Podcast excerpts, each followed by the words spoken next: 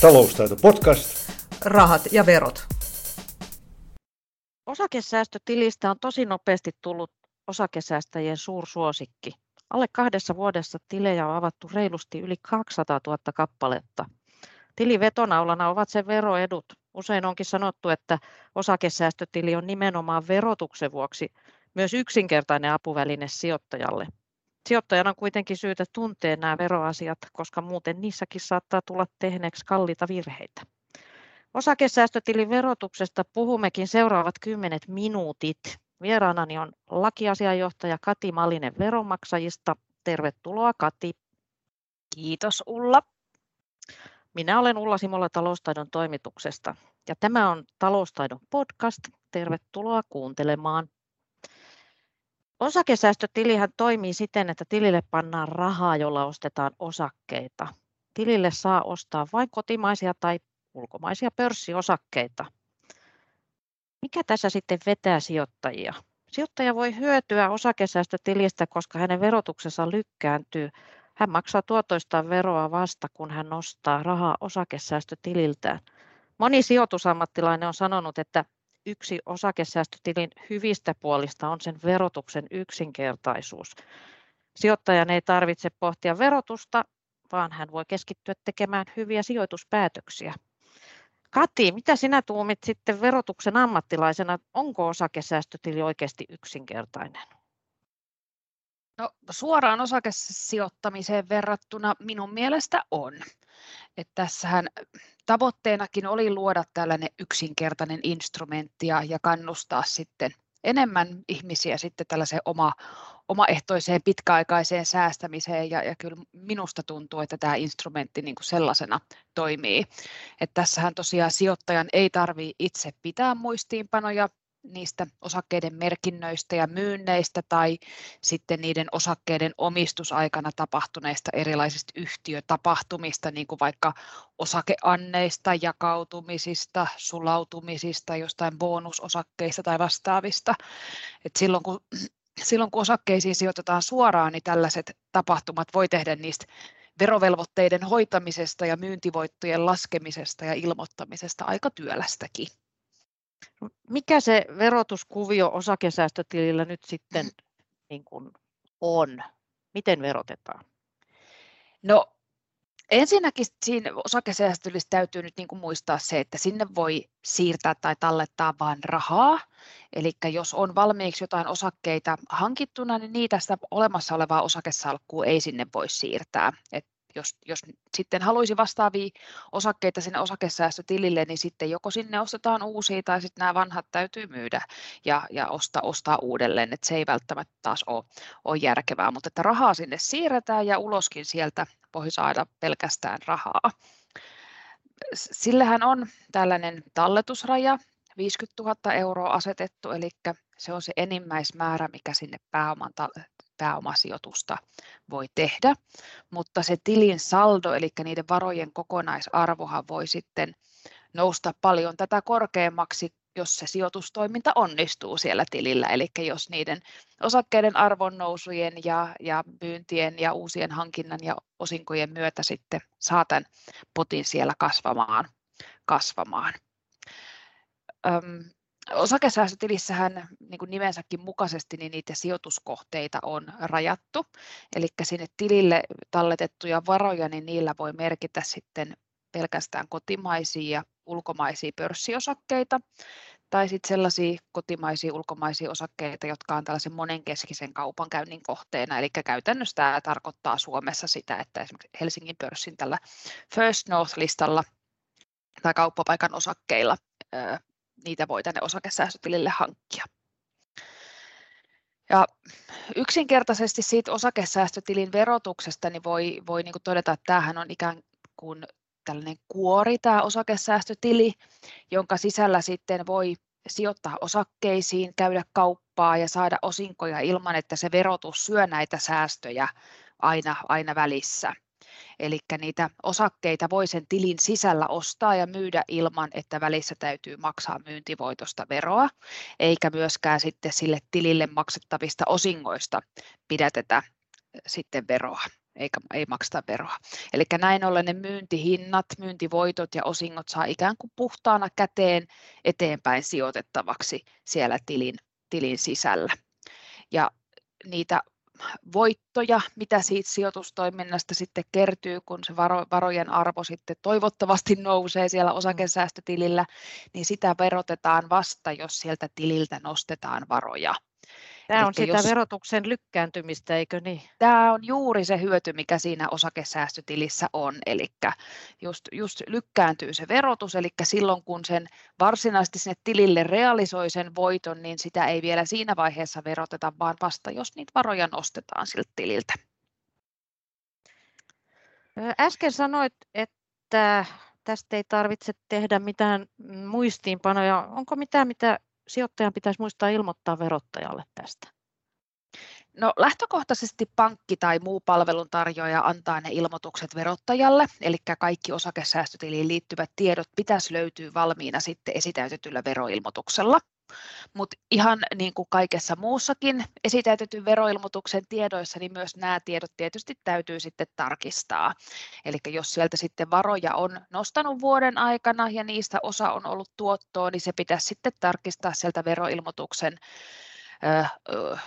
veroilmoitukselta kohdasta osakesäästötilin tuotto tai tappio, että et näkyykö se siellä oikein ja, ja sitten lisäksi sen osakesäästötilin tiedot pitäisi näkyä sit siellä varojen alla siellä esitetyllä veroilmoituksella. Mutta varsinaisesti niin kun ensimmäistä kertaa ei pitäisi mitään ilmoitusvelvollisuutta olla silloin, kun se pankki tai muu, muu palveluntarjoaja on ne tiedot oikein ilmoittanut hallinnolle. Se tuoton laskeminen, Joo. vielä sitä, se on kiinnostavaa. No se on kiinnostava kyllä. Eli tosiaan kun, kun vasta nostettaessa niin kun tuottoa verotetaan, niin tietysti täytyy niin ymmärtää sijoittajankin se, että mikä sitä tuottoa on. Tuottoa siitä siis voi syntyä siitä, ja, ja se, sitä, sitä verotetaan sitä varoja nostettaessa käytännössä silloin, jos se osakesäästötilin äh, käypä arvo sillä varojen nostohetkellä on korkeampi kuin mitä siellä se sijoitetun pääoman määrä on, on käy, ollut. Eli jos se varojen arvo, arvo siellä tilillä on noussut, niin silloin siitä nostosummastakin osa verotetaan sitten pääoman ö, osakesäästötilin tuottona. Ja se osakesäästötilin tuotto on siis pääomatuloa ja lasketaan yhteen muiden pääomatulojen kanssa ja, ja siitä sitten maksetaan pääomatuloverokannan mukaan, mukaan verot, mutta että siitä, kun sitä sum, sitten nostetaan sitä, niitä varoja sieltä osakesäästötilille, niin siitä nostettavasta summasta on käytännössä tuottoa sitten se sama osuus, mikä sillä tilillä on se laskennallisen voiton määrä, eli mikä se, se varojen arvo on noussut siitä, mitä sinne on sijoitettu jos vaikka olet Ulla sijoittanut osakesäästötilillesi 1000 euroa ja on osakesijoitus onnistunut ja niiden arvo onkin noussut 1500 euroon ja sulla tulee tarve nostaa sieltä 600 euroa, niin silloinhan se tili, tilin käypäarvo on se 1500, eli siellä on sitä laskennallista tuottoa kertynyt 500 euroa, kolmannes siitä tilin käyvästä arvosta, niin samoin sitten tässä, jos sä nostat sen 600 euroa siltä tililtä, niin siitä myös sitten se kolmannes on sitä pääomatulona verotettavaa osakesäästötilin tuottoa, eli 200 euroa verotettaisiin siitä 600 sitten pääomatulona ja se loput 400 olisi sitten pääoman palautusta, mistä ei veroja niin, eli, eli se 400 on niin kuin mun oma se rahani, on sun rahaa sinne sijoittanut. Kyllä. Kyllä. Eli täällä ei voi niin kuin valita, että nostaa ensin sitä sijoitettua pääomaa ja vasta sitten tuottoa, vaan, vaan sit aina siitä nostetusta summasta osa on tuottoa, jos se tili on, on niin kuin niiden varojen käypä arvo on korkeampi kuin mitä se pääoman sijoitukset on. Hoitaako, hoitaako tilin äh, palveluntarjoaja tämän laskennan mun puolestani? Kyllä, se on juuri tämä osakesäästötilin helppous, että palveluntarjoaja laskee ja myös antaa ne ilmoitukset verottajalle. Entäs jos mulla onkin sitten tilillä vähemmän rahaa kuin mä oon sijoittanut? Jos mä oon sijoittanut tuhannen ja siellä onkin vain 500 ja mulla tulee tarvetta nostaa. Mm. No ihan sillä pelkällä nostolla sitä ei sitä tappiota vielä saa verotukseen realisoituu, eli mitään verovähennyksiä ei sitten pelkästään sillä, että sieltä sitten nostaa niitä varoja saa, vaan jos se sitten on tappiolla se tili ja siitä haluaa verotukseen sen hyödyn, niin se täytyy käytännössä se tili lopettaa. Et vasta tilin lopettamisen yhteydessä sen osakesäästötilin tappioon voi sitten saada pääomatulovähennyksiä. Silloin kun tätä tiliä suunniteltiin, niin vähän uumoiltiin, että tuleeko tästä semmoinen ralli, että ihmiset alkaa lopettaa tilejä ja avata uusia, jos niillä on tappioita. Mitäs luulet? No en ehkä usko, että näin on nyt ainakaan vielä, vielä käynyt, varsinkin kun osakemarkkinoilla nyt toi, toi on ollut suunta lähinnä ylöspäin tässä viimeisen vuoden aikana. Mutta nyt on toiset ajat edessä. Mutta nyt on toiset ajat edessä, se on ihan totta, totta mutta sanotaan, että aika näyttää, että kyllä, kyllä mäkin yhden osakesäästötilisäästäjän kanssa olen tästä keskustellut ja hän sitten vakavasti harkitsi, että näinkö tässä nyt pitää käydä, että jos nyt on sitten jotain pääomatuloja, mistä sen tappio nyt sitten just haluaisi vähentää, niin, niin tämäkin voi olla sitten toki verosuunnittelukeino, mutta, mutta et niiden tietojen perusteella, mitä mun korviin on kantautunut, niin mä nyt en rallia vielä odota, mutta aika näyttää. Mm. No, aika paljon tätä on hehkutettu myös tätä osakesäästötiliä ja sen etuja ja tätä veroetua, mutta sitten muutama asia on hyvä pitää sijoittajan mielessä. Ja ensinnäkin se, että jos tilille kertyy tuottoja, ne pitäisi todellakin sijoittaa uudelleen, jotta sitä verohyötyä saisi. Jos tuotot jää sinne tilille, jotka ainakin tällä hetkellä taitaa olla nollakorkoisia, niin mitkään säästöt ei kartu eikä sitä verohyötyäkään kerry. Juuri näin. Ennemmin Toinen voi olla asia, sitten, niin mitä? Niin, että voi olla sitten edullisempi, että, että silloin sijoitettaisiin suoraan, suoraan osakkeisiin, jos tällaista tällaista sitten harrastaa, tällaista sijoitustapaa. Joo, ja tietysti aika moni ö, piensijoittaja on ehkä vähän laiska tuossa sijoittamisessa, niin ei se ole yhtään ihme, jos sinne unohtuu ikään kuin esimerkiksi osinkorahat niin sanotusti makaamaan sinne talletuksiin. Että pitää mm. vaan tehdä sitten ne päätökset ja hoitaa ne sijoitukset. Mutta toinen juttu, nämä on aika suosittuja ulkomaisten osakkeiden niin kuin hankintapaikkoina nämä osakesäästötilit. Niissähän on sitten se osinkovero-ongelma vai mitä?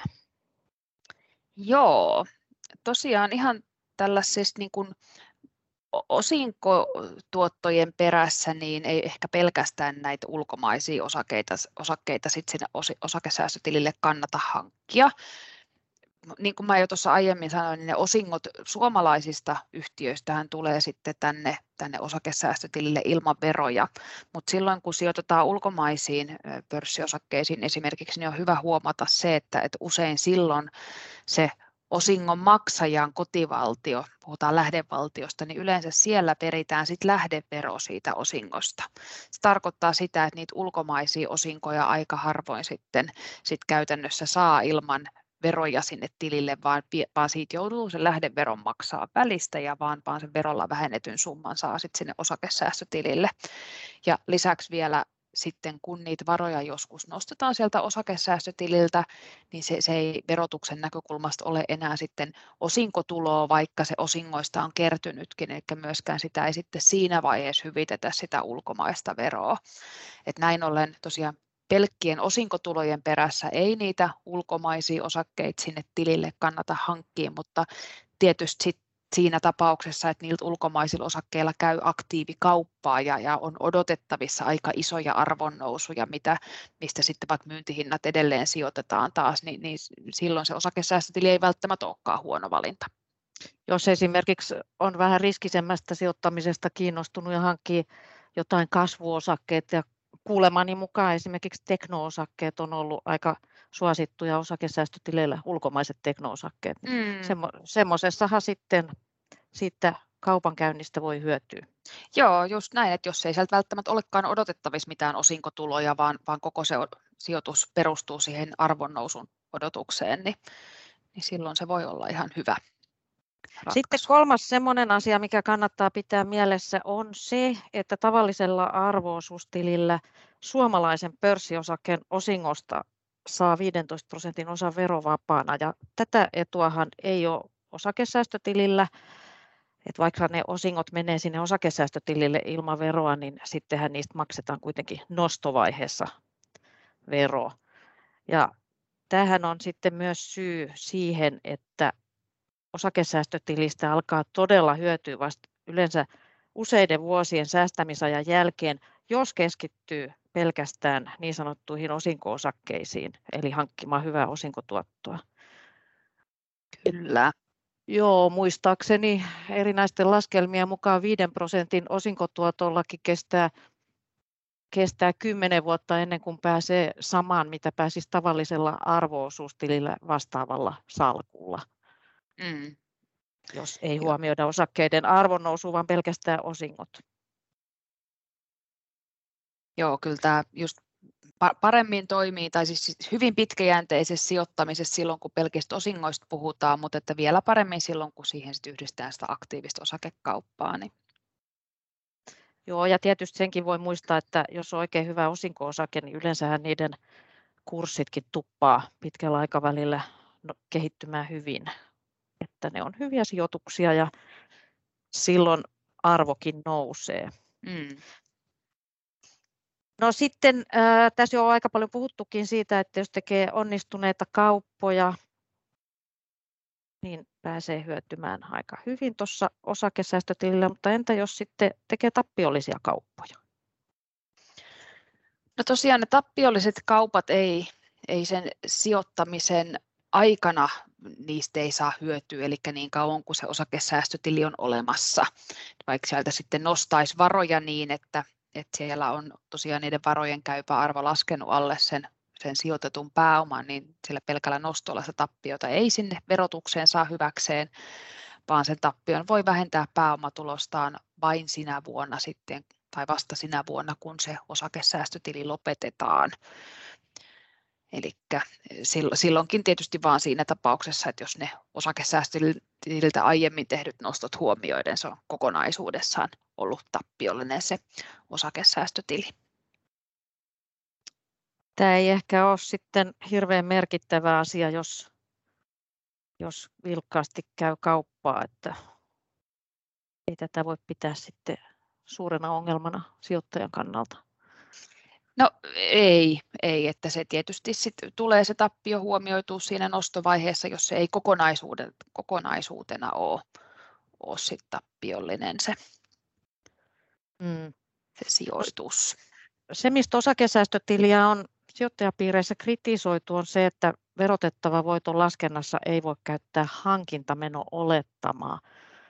Onko tämä kovinkin epäedullista sijoittajalle? No ei oikeastaan voi kategorisesti sanoa, että on tai ei. Että ne on, on siis tilannekohtaisia, että kumpi sijoitustapa on sit edullisempi se osakesäästötilin kautta sijoittaminen vai sit suora osakesijoittaminen, mutta kyllä ihan hyvin voi olla sellaisia tilanteita, joissa suora osakesijoittaminen olisi edullisempi tapa, tapa just esimerkiksi tämä hankintameno olettaman soveltamisen vuoksi, mutta, mutta tota, tosiaan tilanne- ja tapauskohtaisesti ne täytyy, täytyy aina miettiä, että mihinkä osakkeeseen esimerkiksi on sijoittamassa ja, ja mihin ne tuotto-odotukset sitten perustuu.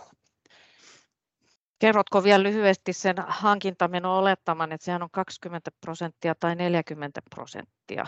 Joo, to, tosiaan siis nyt jo käytiin tätä osakesäästötilin tuotto, tuoton verotusta läpi, että se verotetaan siis kokonaisuudessaan pääomatulona silloin, kun sieltä varoja nostetaan, eli se nostettavista varoista tuoton osuus on pääomatuloa. Mutta jos sijoittaa suoraan osakkeisiin ja myy ne ostetut osakkeet, niin silloin myyntivoitto voidaan laskea joko todellisen merkintähinnan tai hankintahinnan mukaan tai sitten tällaisella hankintameno olettamalla. Ja hankintameno olettama tarkoittaa sit sitä, että, että se myyntivoitto myyntivoittoa laskettaessa siitä myyntihinnasta vähennetäänkin vain tällainen kaavamainen prosenttiosuus, joko 20 prosenttia silloin, kun se omaisuus on omistettu alle 10 vuotta, tai 40 prosenttia silloin, jos omaisuus on omistettu tai nämä osakkeet on omistettu vähintään 10 vuotta.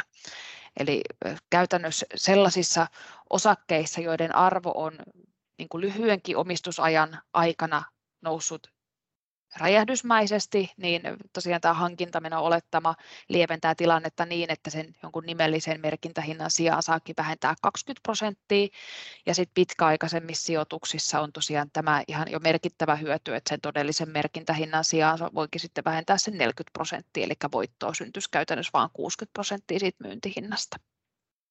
Nythän meillä on vielä osakesäästötilillä matkaa tähän kymmenen mm. vuoden sijoitusaikaan, mm. koska tähän on voinut sijoittaa vasta vuoden 2020 alusta.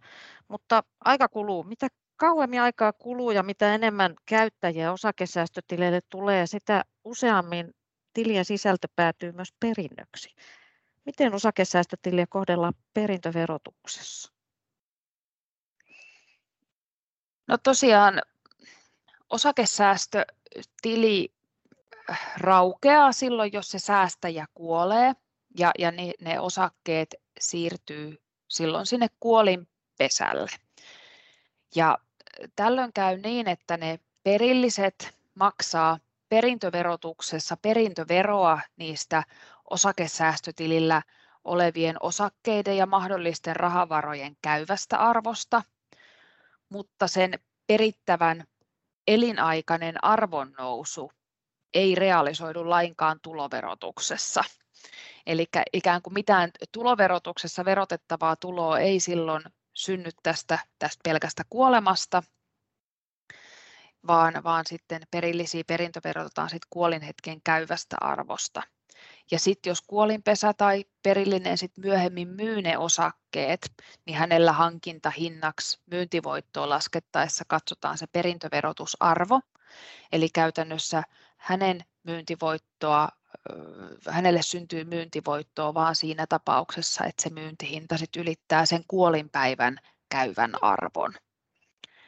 Eli... Onko sitten hei niin, että, että se vainajan elinaikanaan osakesäästötilille kasvattama arvon lisä, tuotto jää tavallaan verottamatta?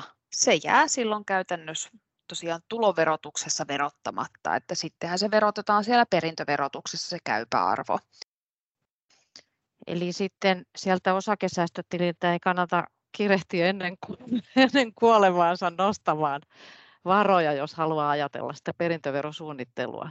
Jälkeläiset ö, hyötyy sitten siitä, jos ne saa varallisuutta sieltä.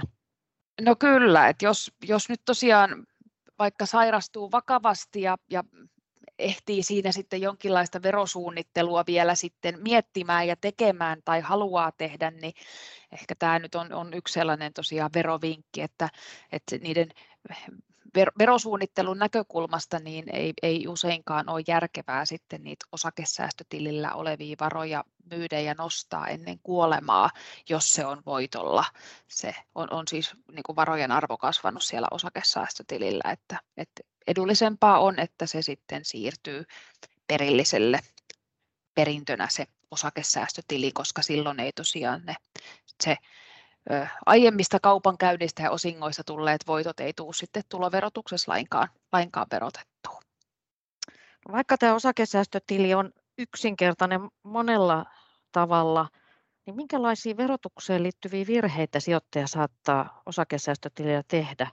Et siellä on esimerkiksi tämä mainitsemasi 50 000 euron raja sille, että kuinka paljon sinne saa tallettaa, mutta entäs jos vahingossa tallettaakin enemmän? Mitä sitten seuraa? No ainakaan periaatteessa niin ei pitäisi päästä käymään, että sinne tallettaa enemmän, koska pankkien tulisi huolehtia siitä että, ja valvoa sitä, että tilille ei talleteta enempää kuin se 50 000 euroa. Mutta jos nyt niin pääsisi sit käymään, että näistä pankkien valvonnasta ja varmistelusta huolimatta se 50 000 euron raja, raja sit ylittyy, niin kyllä sen pankin tai muun palvelun tarjoajan tulisi sitten, sitten tota, huolehtia siitä, että ne varat, varat sitten sieltä tililtä siirretään pois ja silloin se 50 000 ylimenevä osa niin katsotaan sitten niin kuin verotuksessa varojen nostamiseksi. Sitä varmaan ei moni ihan helpolla niele kyllä. Et ne on Joo. pannut sinne ensin rahaa ja sitten ne nostaa sen ja siitä menee vero. Joo, mutta tietysti siis, siis taas sitten katsotaan, että onko siinä jotain tuottoa, tuottoa vai onko se pelkkää pääoman palautusta, että et eihän se nyt tarkoita, että se automaattisesti mitään verotettavaa syntyy, mutta että oman pankin tai muun palveluntarjoajan kanssa tästä voi sitten keskustella, että millaiset seurannat tässä on, että onko siellä joku tekninen este siirtää esimerkiksi tuo 50 000 tai miten, miten se toimii käytännössä. No, erittäin tärkeää on muistaa, että yhdellä ihmisellä saa olla kerrallaan vain yksi osakesäästötili. Ja jos niitä tilejä on useampi, niin seurauksena on erittäin kova veronkorotus. Ja nyt näitä tapauksia on jonkin verran ilmennyt viime vuodelta. Miltä nyt näyttää, että minkälaisia seuraamuksia niistä saattaisi olla tulossa näille säästäjille?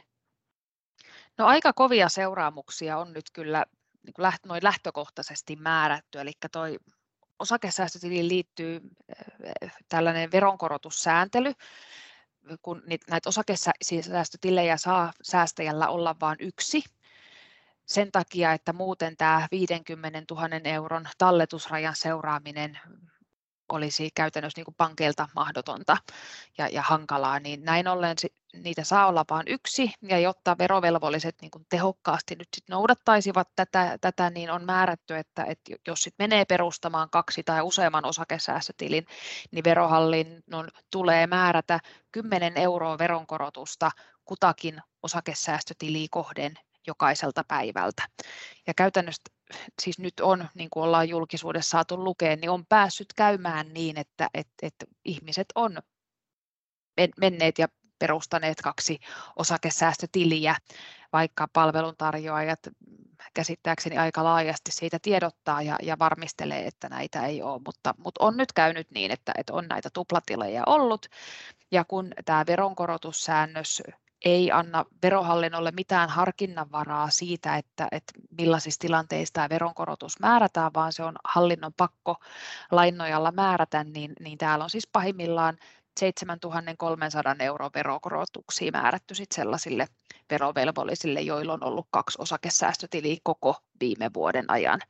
Ja se on kyllä ihan, ihan järkyttävän suuri summa, ottaen huomioon, että aika moni näistä osaketilisäästäjistä on kuitenkin aloittelevia, aloittelevia sijoittajia ja, ja tässä meilläkin neuvonnassa käynyt ilmi, että, että aika huonosti ymmärretään osakesäästötilin ja arvoosuustilin erot esimerkiksi ja, ja mm. muuta, että, että tämä, on, tämä on kova, mutta että onneksi verohallinto on nyt kyllä ymmärtänyt tämän tilanteen ja, ja, ja ovat ihan avoimesti viestineet, että nyt näiden tuplatilien omistajien, jotka ihan selkeästi epähuomiossa on ne tilit perustanut ja jolla vielä sitten sillä toisella tilillä ei vaikka mitään tapahtumia ole ollut, niin, niin he voi hakea verosta vapautusta tästä määrätystä veronkorotuksesta. Eli käytännössä niin verohallinnon täytyy nyt se veronkorotus määrätä ja se tulee maksettavaksi jäännösverona, jos, jos muuten on verotus ollut kohdillaan ja sitten erikseen kunkin tällaisen tuplatilin omistajan pitää sitten tehdä hakemus siitä verosta vapauttamisesta, mutta, mutta hallinto tulee siis näihin kaikkein selkeimpiin väärinymmärrystilanteisiin sitten käsittääkseen sitten kyllä, kyllä myöntämään niitä huojennuksia. Toivottavasti nämä kaikki sitten ymmärtää, muistaa ja osaa hakea sitä vapautusta. Koska mä olisin hyvin hämmästynyt, jos näissä tuplatilitapauksissa olisi henkilöitä, jotka olisi esimerkiksi sijoittaneet 450 000 euroa molemmille tileille, että kyllä nämä varmasti on aika pieniä säästäjiä, jotka tämän on tehnyt. No nimenomaan, ne yksittäiset tilanteet, mitä itselläkin on tullut vastaan, niin ne on hyvin pieniä, pieniä sijoittajia ja tämä pahimmillaan tämä veronkorotus syö, syö koko sijoituksen. Että kyllä tässä niin kuin armelias, armeliaisuutta kyllä verohallinnolta nyt, nyt myös vähän odotetaan ja, ja kuulostaa siltä, että sitä on, on nyt sitten kyllä kyllä myös tulossa. Kun me aiemmin juteltiin osakesäästötiliasioista, niin sinulla oli vielä joku hyödyllinen vinkki siitä, miten osakeostoja varten kannattaa kerätä rahaa vai oliko se jopa varoitus, miten ei kannata kerätä rahaa? No joo, tällainen ihan vinkki siihen, että miten niitä tosiaan siihen kannattaa säästää, säästää tätä mm. osakesijoittamista varten, että se osakesäästötilinhän liittyy talletustili, mille tos toki voi niin kuin siirtää jo etukäteen niitä varoja ennen kuin mitään osakkeita meinaa merkitäkään tai hankkia sinne osakesäästötilille, mutta että nyt se kannattaa kaiken, kaikkien osakesäästötilin omistavien muistaa, että silloin kun se on siirretty sinne talletustilille, niin se on osakesäästötilin sisällä ne, ne rahavarat. Eli jos sieltä sitten nostetaan varoja ennen kuin niillä varoilla esimerkiksi on edes hankittu, että mennään siirtämään sinne joku summa rahaa, mitä sitten tarvitaankin muihin menoihin, eikä käytetäkään osakkeiden merkintään, niin silloin sekin katsotaan nostoksi osakesäästötililtä. Ja silloin, jos se osakesäästötilin varojen käypäarvo onkin korkeampi kuin, kuin se tilille talletettujen pääomasijoitusten määrä, niin silloin siitä rahanostostakin osa on sitä verotettavaa tuottoa, kun se tilin varojen käypäarvo on noussut. Eli sitä ei sitä osakesäästötilin talletustiliä kannata käyttää tällaisena varatilinä tai säästötilinä, vaan ne varat kannattaa niin kuin kerätä ensin toiselle tilille ja sitten siirtää sinne osakesäästötilille vasta, kun ollaan oikeasti merkitsemässä niitä osakkeita tai muuten ollaan varmoja, että niitä ei mihinkään muihin menoihin tarvita. No toihan nyt oli tosiaankin tärkeä vinkki, koska jos niistä säästöistä sitten menisi veroa, kun tarvitsee rahaa vaikkapa hammaslääkäriin, niin, niin. se olisi aikamoinen pettymys. No kyllä vain. Joo. Ja se kuitenkin aika hämävästi voi, voi tosiaan siellä verkkopankissakin näyttää niin kuin tavalliselta, tavalliselta tililtä, että se kannattaa mieltää, että se on ihan eri asia kuin, kuin tavallinen säästötili. Selvä. Kiitos tästä vinkistä ja kiitos nyt näistä kaikista muista hyödyllisistä neuvoista, Kati. Ja kiitos, kun tulit mukaan tähän ohjelmaan. Eipä mitään. Oli, oli kiva olla täällä tentattavana. Tämä oli siis Taloustaidon podcast ja vieraana oli Kati Malinen, Veronmaksajan keskusliiton lakiasianjohtaja. Kiitos myös kuulijoille ja muistutan, että kannattaa ilman muuta kuunnella myös muut taloustaidon osakesäästötili-podcastit. Taloustaito podcast. Rahat ja verot.